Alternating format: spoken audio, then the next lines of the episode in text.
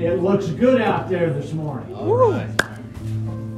Amen. So glad that you are in the house of the Lord this morning, All right. Sunday morning. Amen. And uh, we are going to have, uh, there, I don't know how many people will show up tonight. A lot of people are gone and different things, but nevertheless, we'll have prayer meeting right here at 5:30, 5:30 to 6:30. We may just, uh, we may just come in at 5:30 and pray and however long that uh, you feel impressed to pray, and then we'll just, we'll leave. But uh, I just don't feel like that we can neglect getting together for prayer meeting anymore. I just don't think we can. Yeah. All right. And uh, so there's a lot of uh, events uh, coming up this weekend for young people mainly, but uh, enjoy it. Enjoy the events for young people while you're young. Amen. Praise God. All right, and uh, Brother Jeff, thank you for that teaching this morning. Amen. Amen. It was good stuff. And we're going to uh, call your attention this morning to two, uh, two places uh, in the scriptures. Second Chronicles chapter 2 and verse number 1. And then uh, 1 Kings 8, 17 and 18. And I'm going to ask you if you'd be so kind to turn those track lights way down, please. All right, here we go. Second Chronicles 2 1. Then Solomon determined to build a temple for the name of the Lord and a royal house for himself. But that first, first part of that scripture is really where we're going to go here this morning. Then Solomon determined to build a temple for the name of the Lord. All right. And then 1 Kings chapter number 8, verses 17 and 18 says, Now it was in the heart of my father David to build a temple for the name of the Lord God of Israel. And but the Lord said to my father David, Whereas it was in your heart to build a temple for my name, you did it well. That was in your heart. In other words, he's telling David, Solomon is making reference back here that this thing started in the heart of my father.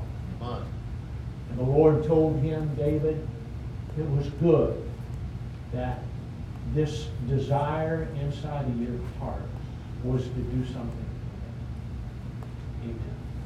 And so I would like to speak to you this morning on this thought, determined to build. All right. Amen. Determined to build. And uh, I'm going to ask uh, if you'd be so kind, just lift your heart to the Lord one more time here.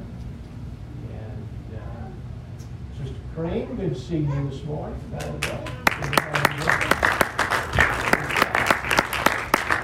All right, and I'm going to ask Brother Jonathan if he would be so kind as to pray this morning. Amen. If you would just lift your heart to the Lord one more time here. Hallelujah. Father, today we thank you once again for your word. Thank you, Lord, for the message of salvation.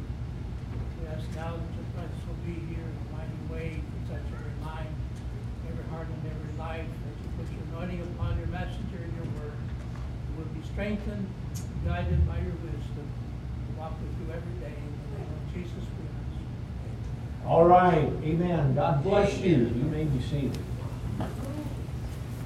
The relationship between a father and a son is a powerful and very profound thing. Amen. It really is. How many of you have sons? Of you have daughters? How many of you have grandsons? Yeah. Amen. But really, uh, it is a it is a very it's a powerful thing that relationship between, of course, a father and his sons and his daughters. But we're going to focus in here this morning on that relationship between a father and uh, and his son. gentleman a quote from a gentleman by Frank Clark.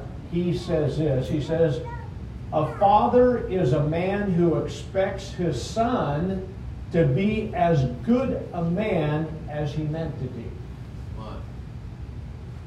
Good, huh? Amen. And as I was looking here at this uh, this thought throughout uh, several days actually, and and uh, I took a look at a couple of father and son teams that have made history. Okay. Now you got to think about this just for a moment, okay? And now, did your dad have any idea, Brother Jeff, that one day you would be a licensed minister? Probably not, huh? And you don't, we don't have any idea at the time that our, our sons and or our daughters are born, which direction necessarily they're going to go, what they're going to become. We, of course, have good thoughts toward them, and uh, we want to see them very successful, and we are always willing as fathers to invest our time and our resources into our kids to make sure that they have more of an opportunity than we have. That's kind of the key to parenthood. You always want your kids to have more of an opportunity to live an abundant life more than you have. all right, come on. And so I was looking at this and a couple of father and son teams that have made history. The second president of the United States, John Adams. Number two, how would you like to fill the shoes of George Washington? Right? Pretty big shoes to fill, huh? And of course, he had no idea that his son John would become the sixth president of the United States. Now, that is a that is a very powerful statement, isn't it? Yes. because I think we all probably can read between the lines the influence of John Sr., of uh, the influence that he had on John Jr. Sure. But to become a father and son team, and of course we have more recently, we have number 41 and number 43, don't we? We all, most of us at least, I think all of us lived through those years. We had George Senior Bush, president number 41, and then who would have ever thought? You think they sit down at the dinner table when George Jr. was three and and uh, Dad was in the oil business or whatever he was doing, and they looked across the table and they said, "I just can't wait till I become president." And then little George, and then a few years later, you're going to be president. Probably not. Come on. But there it is. Only two times. And what it kind of caught my attention because I enjoy their music, and I hope that's not offensive to you, but if you're a music fan of a band by the name of the Eagles, you can look at one of the founding members, Glenn Frey, who passed away several years ago, and the other founding member made a statement they would never play live again, ever. However, the Eagles' music did not die, and instead, Glenn Frey's son Deacon grabbed his dad's guitar, stepped into his shoes, and today they're playing live concerts once again. He looks like him and he sings like him. If you're a football fan, and I mention the name Manning, Come on. Archie. whoa. Now that's, if you're a football fan, that's some incredible stuff. Archie the father, quarter, former NFL quarterback with the Saints for many years. He was a good quarterback, but he never won a Super Bowl. but he had two sons named Peyton and Eli, who would both become Super Bowl MVP winning quarterbacks. And in fact, there's an old video that they show uh, on a, a sports video, and when Peyton is just about this big, a reporter asks him and says, Peyton, who's your favorite quarterback? Peyton says, My dad.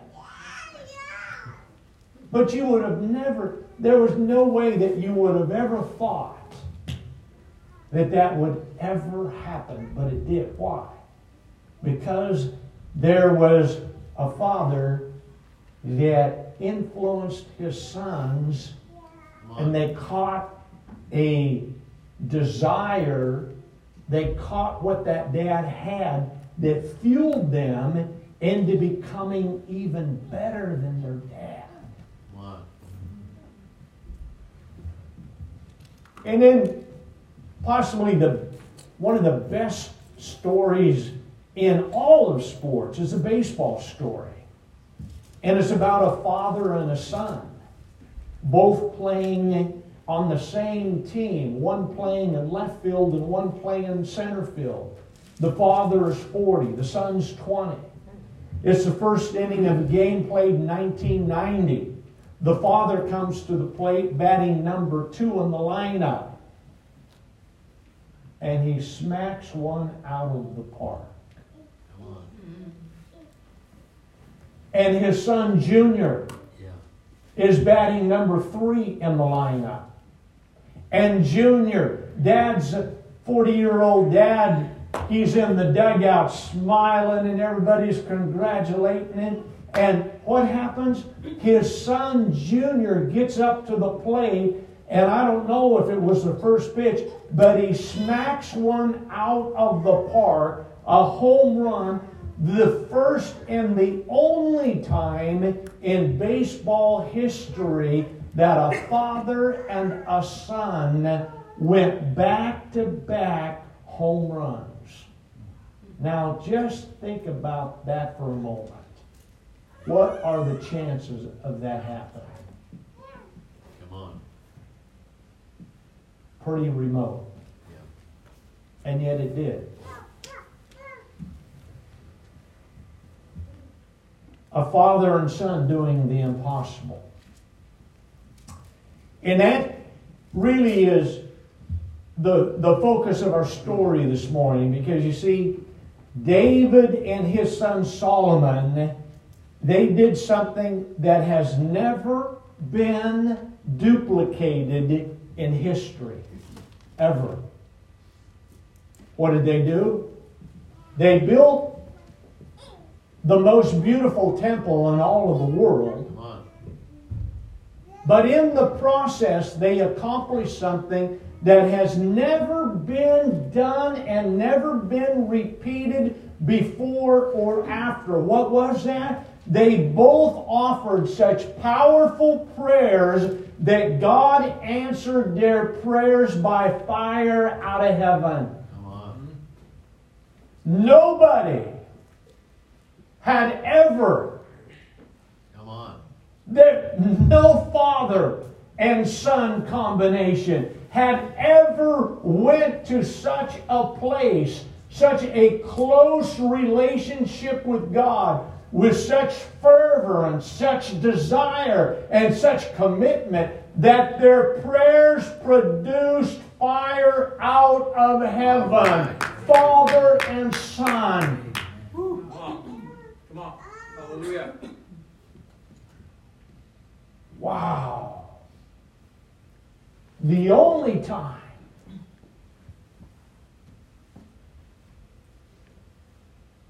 how did this father son combination what what caused it? What happened?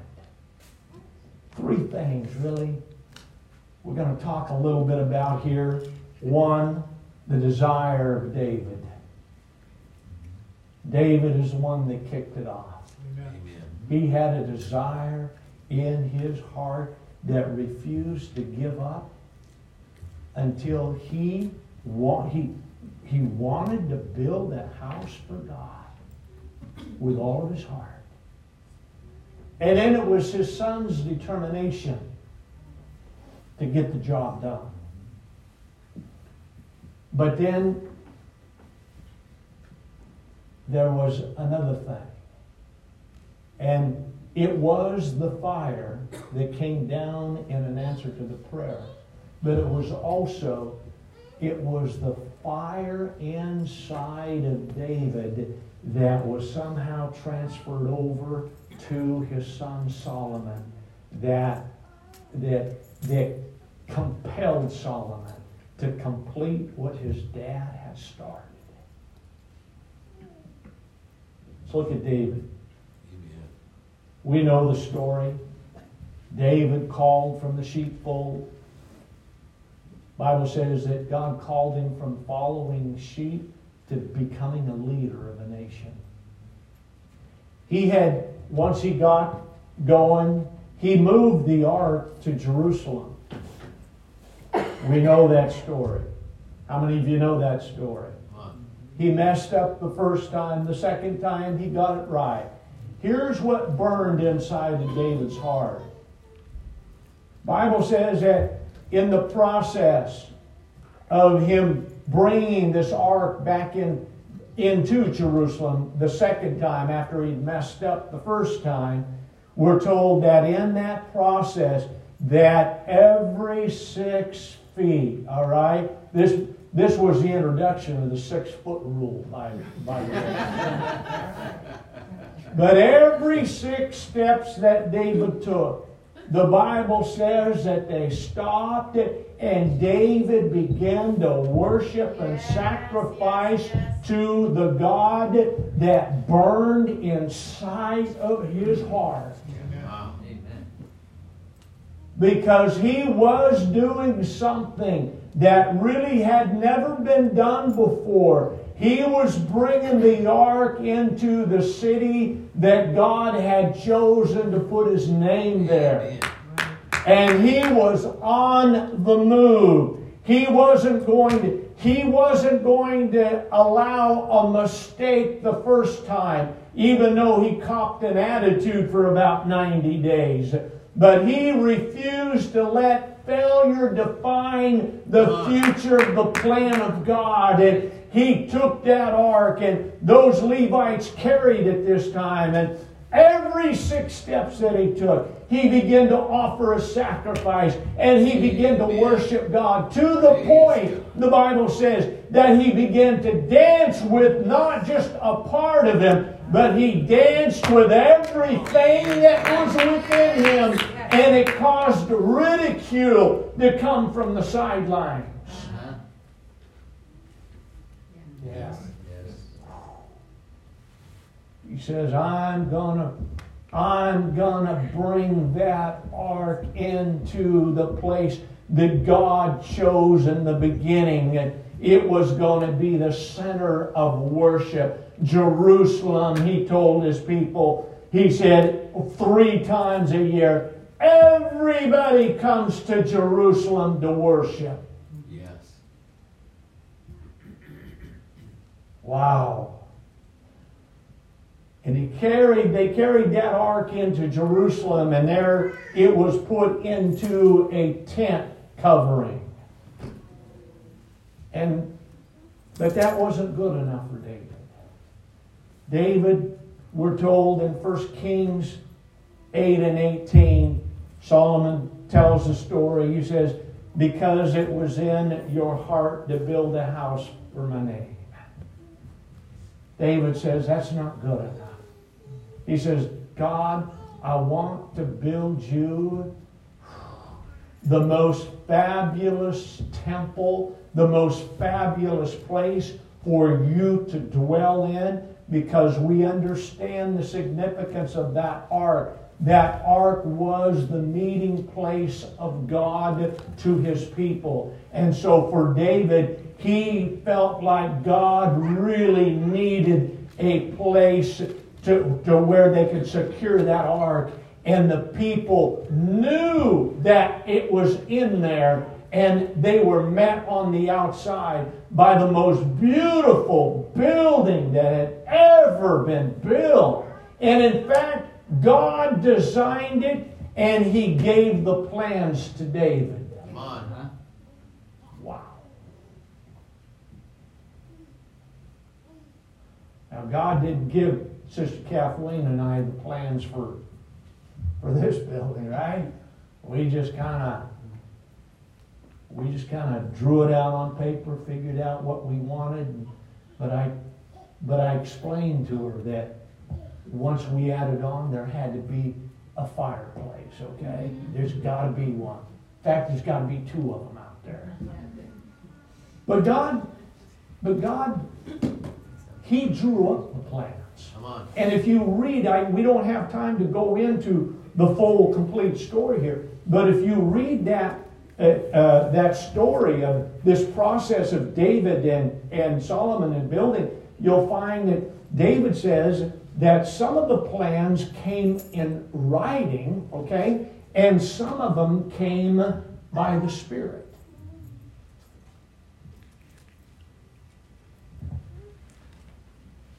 You think God was concerned with the building? Yes. Well, he must have, right? He gave David the plans. And he told him what it was going to be made out of. And so, this was in David's heart. Just having the ark underneath a tent, it would, it would have been okay for some people, not David. He says, No, he says, I want to build a house. He told Nathan the prophet that. Nathan in the beginning said, David, do everything that's in your heart. You know, he was the preacher who said, hey, yeah, that's, boy, you got a desire to do something for God? Go for it. You know, you want to you want to do something for God? Go, man. Come on. Hello? Come And then a little bit later, God speaks to Nathan. He says, No, no, no, Nathan, you jumped the gun there, son. He says, You go back and tell David he can't do it because he's a warrior. But you tell him that I'm going to build him a house. In fact, he is going to give birth to a son. In fact, there will never be a fault line or a gap between David's sons and the kingship of Israel. He said, There will be, I am going to make a covenant with David because of his desire to do this for me. The Bible says that God made a covenant with David. He said, David, you had a desire to build me a house. That's a good thing. He says, but you I got no idea. He says, I'm going to build your house in such a way that literally the Messiah will come from your ancestry. Amen. Yes. Whoa. Because David had a desire to do something for God. Historians say David's desire to build for God would cover a period of 37 years. 37 years. And so Nathan tells David, David, you can't, sorry, you can't do that now. David, remember, he had an attitude when he made a mistake before and tried to move the ark in. Now, you would have thought possibly that David would have maybe reverted back to that attitude and said, Well, fine then. Let somebody else do it. No. What happened was that instead of David getting anger, David was compelled to gather all the materials and prepare for his son to build. And we'll look at this a little bit a little bit later. And so even the old even though the ark was inside Jerusalem, David still had not received word from God as to the site where the temple would be built. And toward the end of David's kingship, they say possibly in the last couple of years of his reign that David, in his old age, after building this, you know, God using him, they build this big country. David is concerned, he likes the number. David's a warrior. He likes the idea that he has built. Remember when he was in the cave of Adullam? And they started with 400 depressed, you know, homeless people? And he looks out there now. God has given him victory over every enemy. And he's looking out at the congregation and he said, Whoa, this is good stuff. He is towards probably the last two years of his kingship. And he there's just something he would like to know how many people showed up today. And he says, Joab, go number these guys, the fighting force. Joab says, Oh, no, no, no, no. David, that's a no no. Because God commanded them. They were never to take a number of their military because God wanted them to understand that they were dependent upon Him to give them the victory even on the battlefield. Joab says, David, that's not a very smart thing to do. But the Bible says that the voice of the king stood. They come back out. Joab, he comes back and he says, Well, looks, I think the number came out to be about 500,000. 500,000. But God wasn't happy. And God sends a plague that ends up taking the lives of 70,000 people. Oh, now, I don't know about you. How many of you ever made a mistake in life? Nobody but me? How many of you ever made a mistake while you were serving God? Sure. How many of you ever made a mistake while you were trying to do something for God that costed 70,000 people their lives? Do you get the idea how big this mistake was of David's? Big. How many of you think it was big? Yes. 70,000. And so the Bible says in 1 Chronicles 21 that there's a new preacher in, in town. His name's Gad. He tells David, he says, David, in order to stop this plague from going into Jerusalem, you need to go to the threshing floor of Ornan the Jebusite and build an altar there.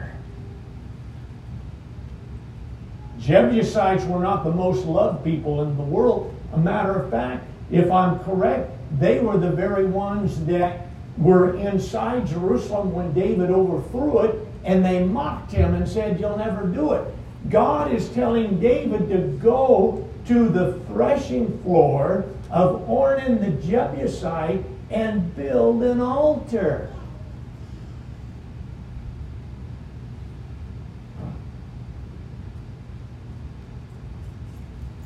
Why a threshing floor? Let me stop there for just a minute. And listen, God was leading David into building an altar that would produce, always is going to be about producing a harvest. There will always be a direct link between altar building and a harvest of souls. There will always be a link there. The altar is a place where God wants us to, to think and to pray about the Lord of the harvest. It's about lost humanity. It's about going to that Jebusite who is no good for nothing in the eyes of Israel. And David, because of the mistake that he made, God saying, David, you need to take on a robe of humility. You need to go to that place and you need to go to his threshing floor. And I want you to build an altar right in front of that person.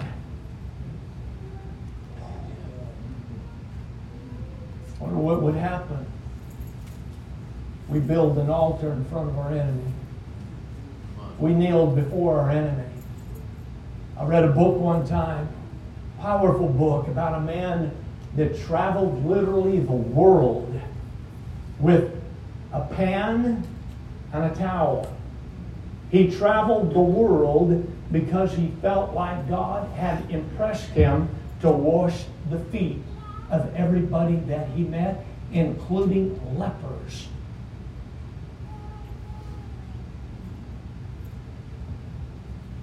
Why the threshing floor? The harvest. It's the separation of the chaff from the grain. It's a place that separates real altars from idol altars. It's a place where David, the Bible says that David built that altar and he called upon the name of the Lord. It's a place where there is a separation between who you believe God is and who you know that God is because He answers you in your time of need. It's about calling on the name of Jesus. Or maybe it was to remind David of his ancestry. Listen carefully. You see, his grandmother Ruth was a Moabite who was redeemed by Boaz at midnight on the threshing floor in the book of Ruth. Who was Ruth? Ruth would become, she would give birth to David's father, Obed. It was a reminder, not just to David, but to the church, that your ancestry did not come from a pure pedigree, that it has been stained with sin and corruption. Your father was corrupt like mine was. It was a reminder to David that, that it was at the threshing floor that his grandmother, who had no hope as a Moabite lady, but she committed, she was determined to travel with her uh, mother in law Naomi, and it ended up at a midnight call at the threshing floor.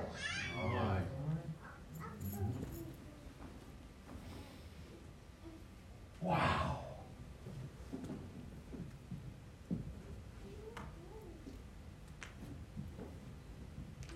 Where were you redeemed? So here's David. He goes up. He says, Ornan, I, I, I need to build an altar on your property for, for, for God. Ornan says, hey, take everything you want. David says, no, sir. He says, I will never offer God anything that does not come to me paying the full price. Amen. Come on. You see, that's what, pardon me, but I, I am convinced that there's a large portion of our altar calls.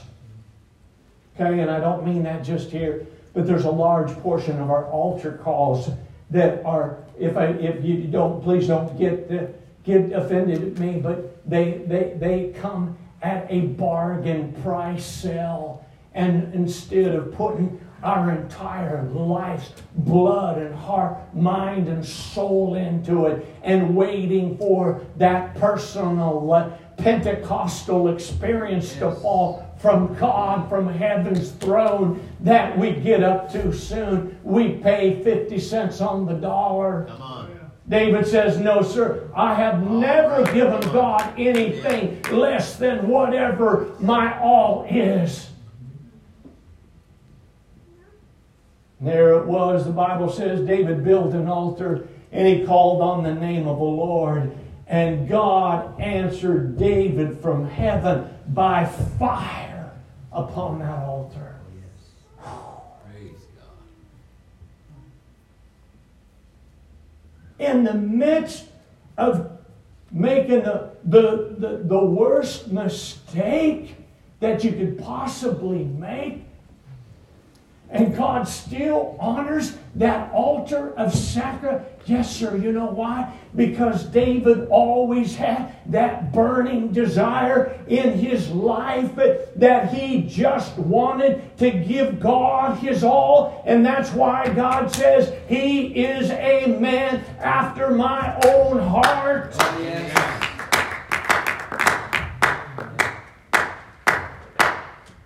You see, that fire came and still does today in the midst of our worst mistakes, in the middle of our worst failures. You still can build an altar and call upon the name of Jesus, and He will answer you in a way that you can be assured that He has healed your plague. Amen. Because if it wasn't that way, we'd all be in big trouble. So then, the Bible tells us here that David, in the next verse, Bible says, and David called that place the house of the Lord. It was the beginning of something that had started in his life over 30 years ago. And he finally now had the location to begin build, even though he was not going to be the one to build. Here's what in First Chronicles 22 and 5. But David prepared abundantly before his death. Here's what he did, folks. Listen to this. He accumulated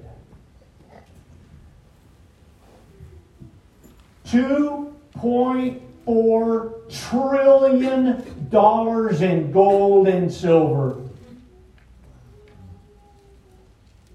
Those were the numbers computed 2009, according to the commentator that I'm. You look, 3,400 tons of gold. Yeah. Understand?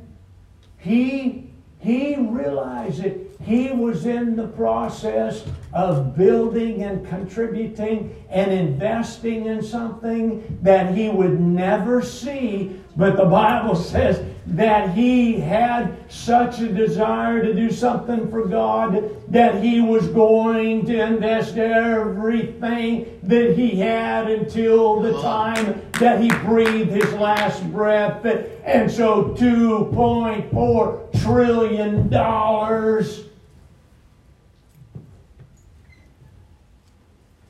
Not billion. He would go on.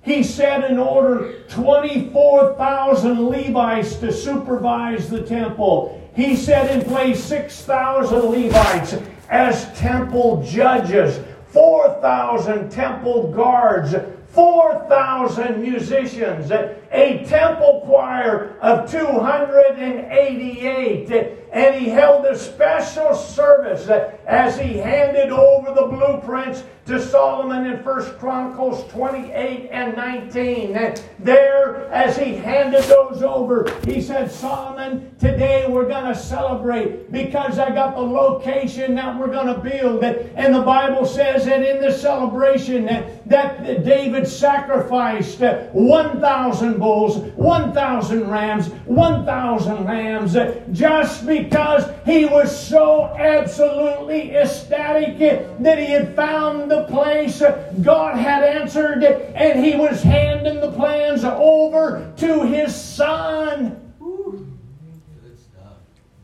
By the way, God didn't call Solomon Solomon. David and Bathsheba called him Solomon. I know, but God sent a word by Nathan. He says, No, God says his name's Jedediah. Jedediah, beloved of God.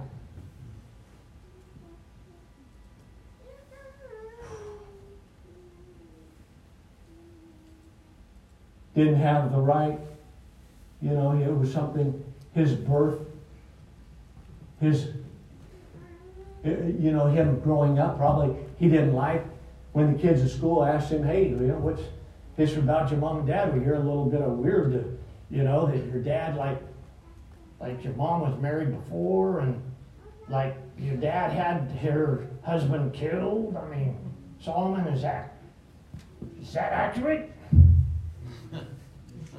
Just saying. Do you understand? Is it, but God said, hey, see, it is not the child's fault ever. Ever.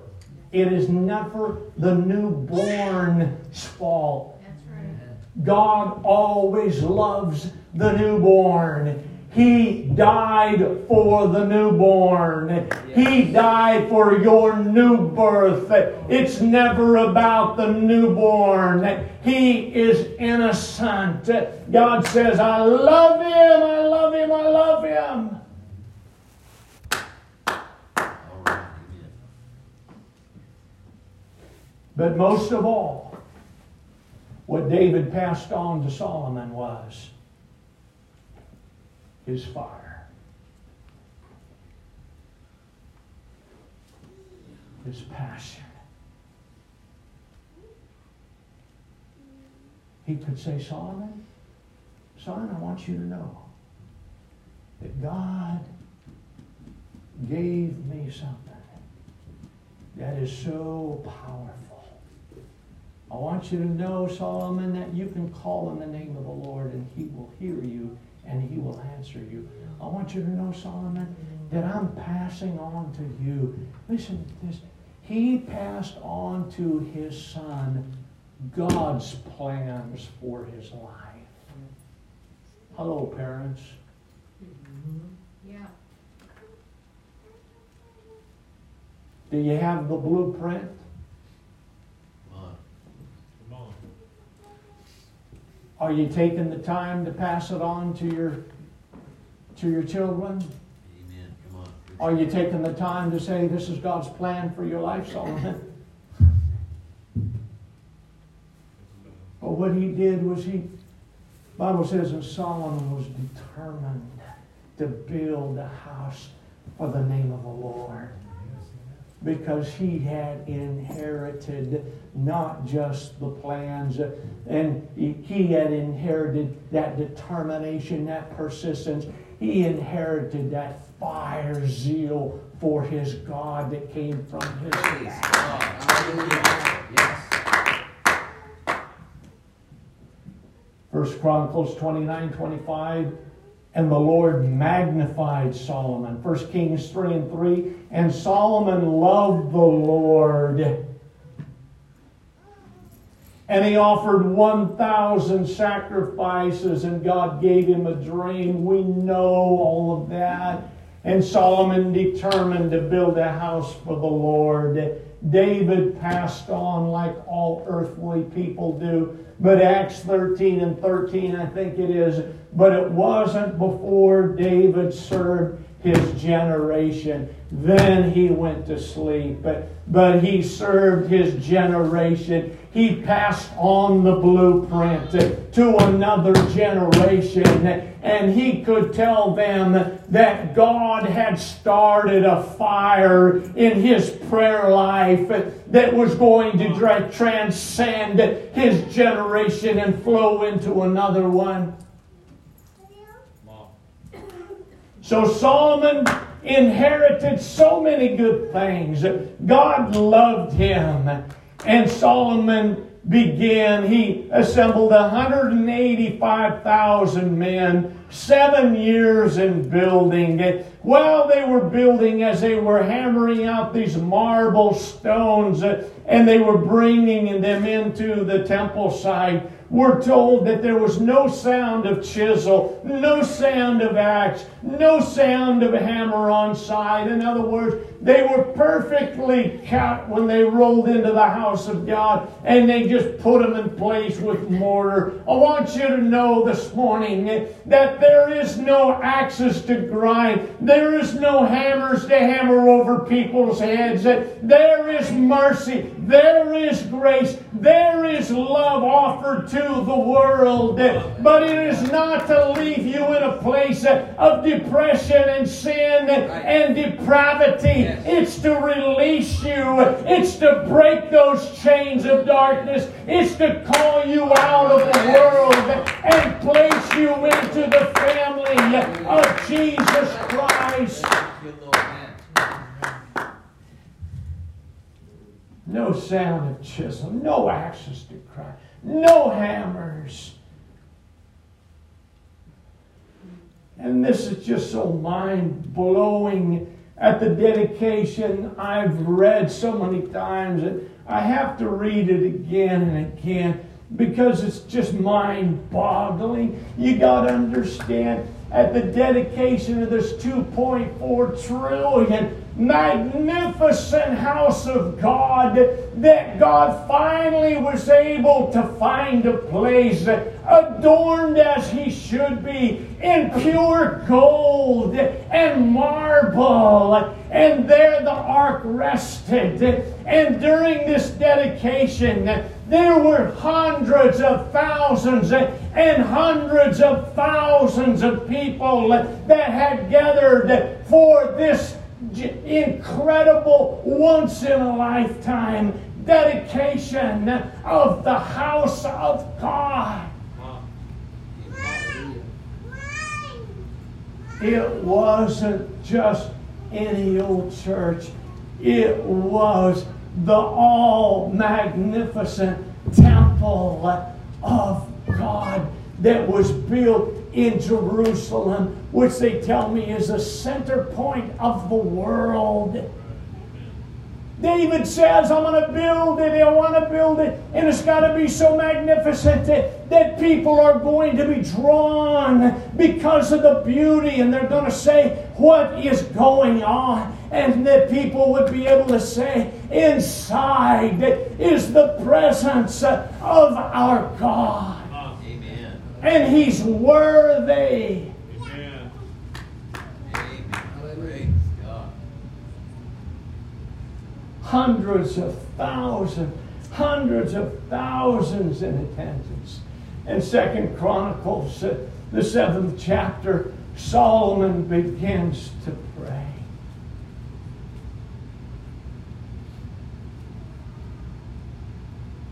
He begins to pray.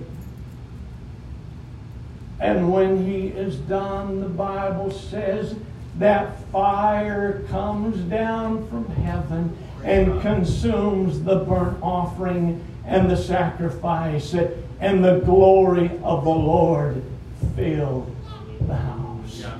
Amen. Never been done, never will be repeated.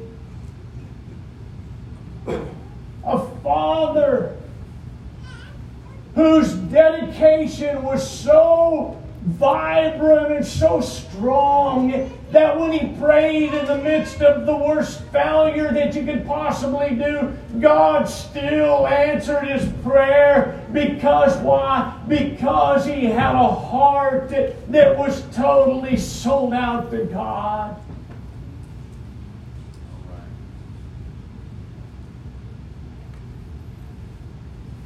And he passed that fire. He passed the fire that he started. He passed it to his son. He passed it to another generation. How do you know that he passed that fire on? because his son caught on fire. And when he prayed, God answered him just like his daddy. Come on. Come on. Right. It's good. Amen.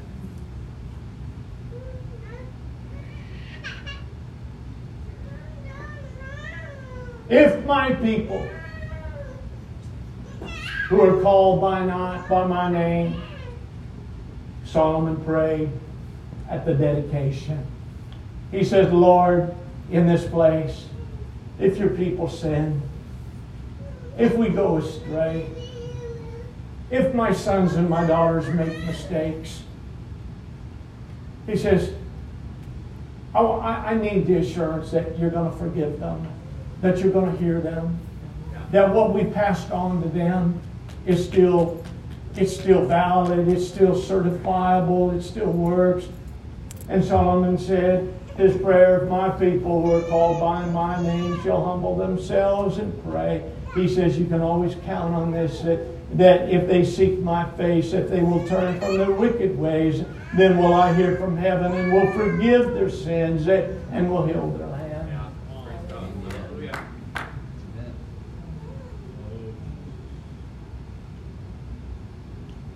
Our forefathers in the first century church, they understood this.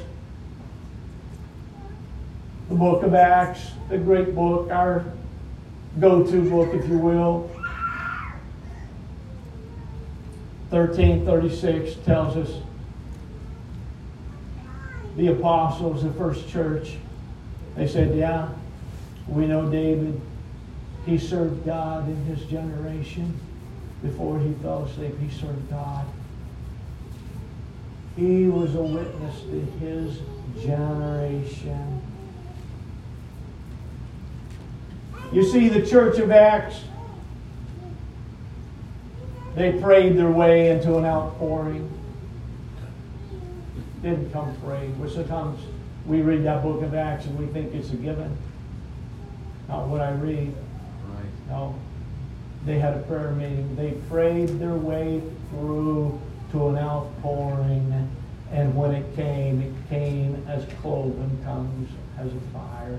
Because John told them, John said, Hey, I can baptize you with water. He says, But there's one coming after me. He says, And he's going to baptize you with fire and with the Holy Ghost. Please understand this morning, young people, whoever, that when God baptizes you with the, with the Holy Ghost, it's not just a plaything.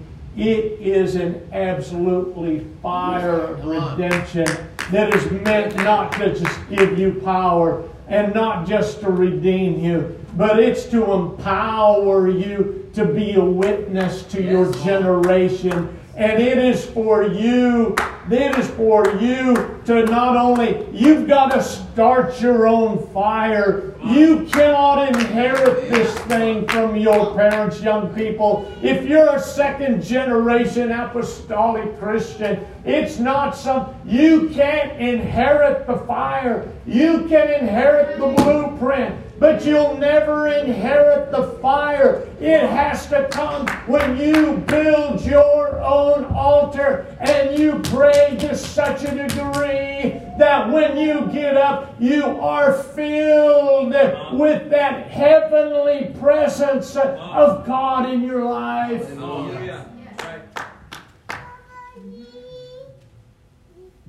Every generation must have the desire, the determination to build their own altars of sacrifice and start their own fire. The starting point of all achievement, they say, is desire. Determinations or persistence is stubbornness with purpose. The only thing that stands between dreams and reality is determination and persistence. All right. Amen. As you stand with us today,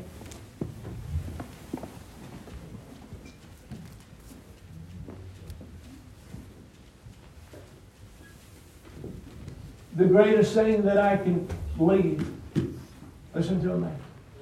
The greatest thing that you can do as a parent, the greatest thing that you can do as a parent is to pass this blueprint onto your children. Amen. I'm- come on, folks. Amen. Jesus is coming. Mm, yes. The rapture is going to take place probably sooner than we think. Come on, you're on it.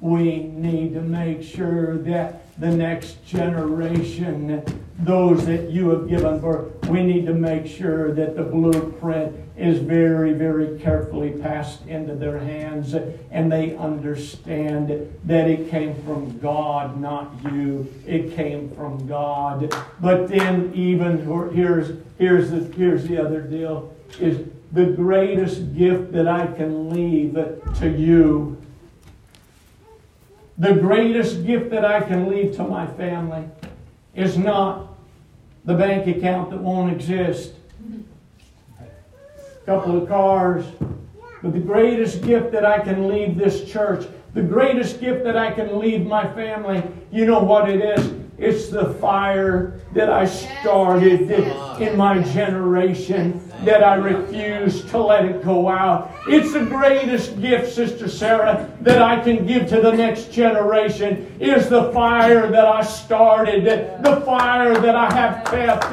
and the fire that I tell you that you must also start in your own personal life. You've got to have an altar. You've got to have a prayer life. You, they've got to be a combination that ignites your soul into realizing that time is short and the message must go on. Yes. Hallelujah.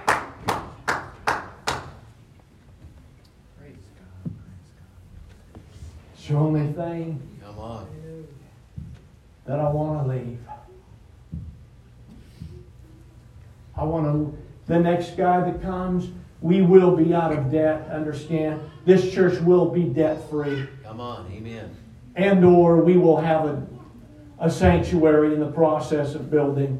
Come on. But that's, you, but that's not, that's not my, that's not my thing, Brian. Come on. That's not my thing.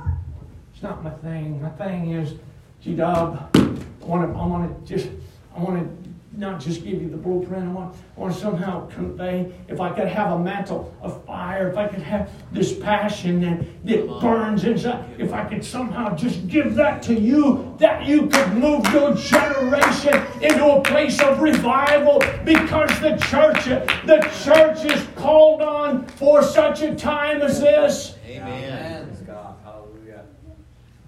Hallelujah. Hallelujah.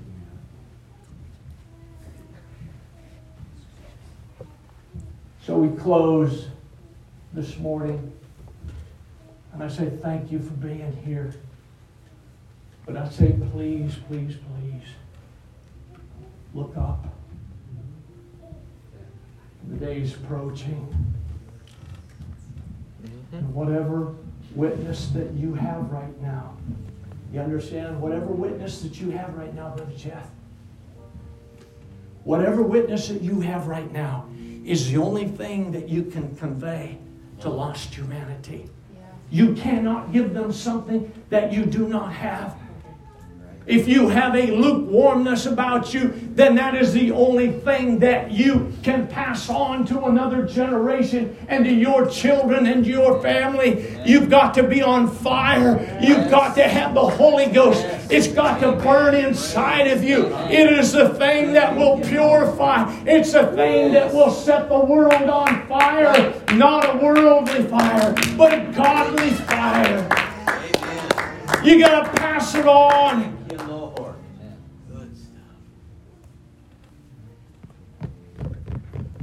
So we simply call you today. We ask you if you would like to come this morning and, and reinforce or build afresh. Come on. If you would like to build a new altar. Amen. If you would like to ask God, say, Lord, I gotta, I gotta, I, I gotta, I gotta put something on this altar that I've never put on the altar before because I know that it is not just about me. Understand? It's not just about me. but it's about what I leave, what I pass on to a generation. Even the Bible says a generation is still in the womb. There's a generation still in the womb of the church. What will they inherit from me? What might I pass on to them? Would you pray this morning if you need healing, if you need a miracle? The healer's here. The great physician is here today. The healer is here today. Would you, would you, would you, would you, would you just lift your hearts to the Lord? Would you ask Him to help us as individuals and as a church family that we, we want, we want to get to a place where it is an absolutely Holy Ghost outpouring revival that's occurring inside here. Why? Because He's worth it. Because He deserves it. We can do is give Him our best. Hallelujah. Hallelujah.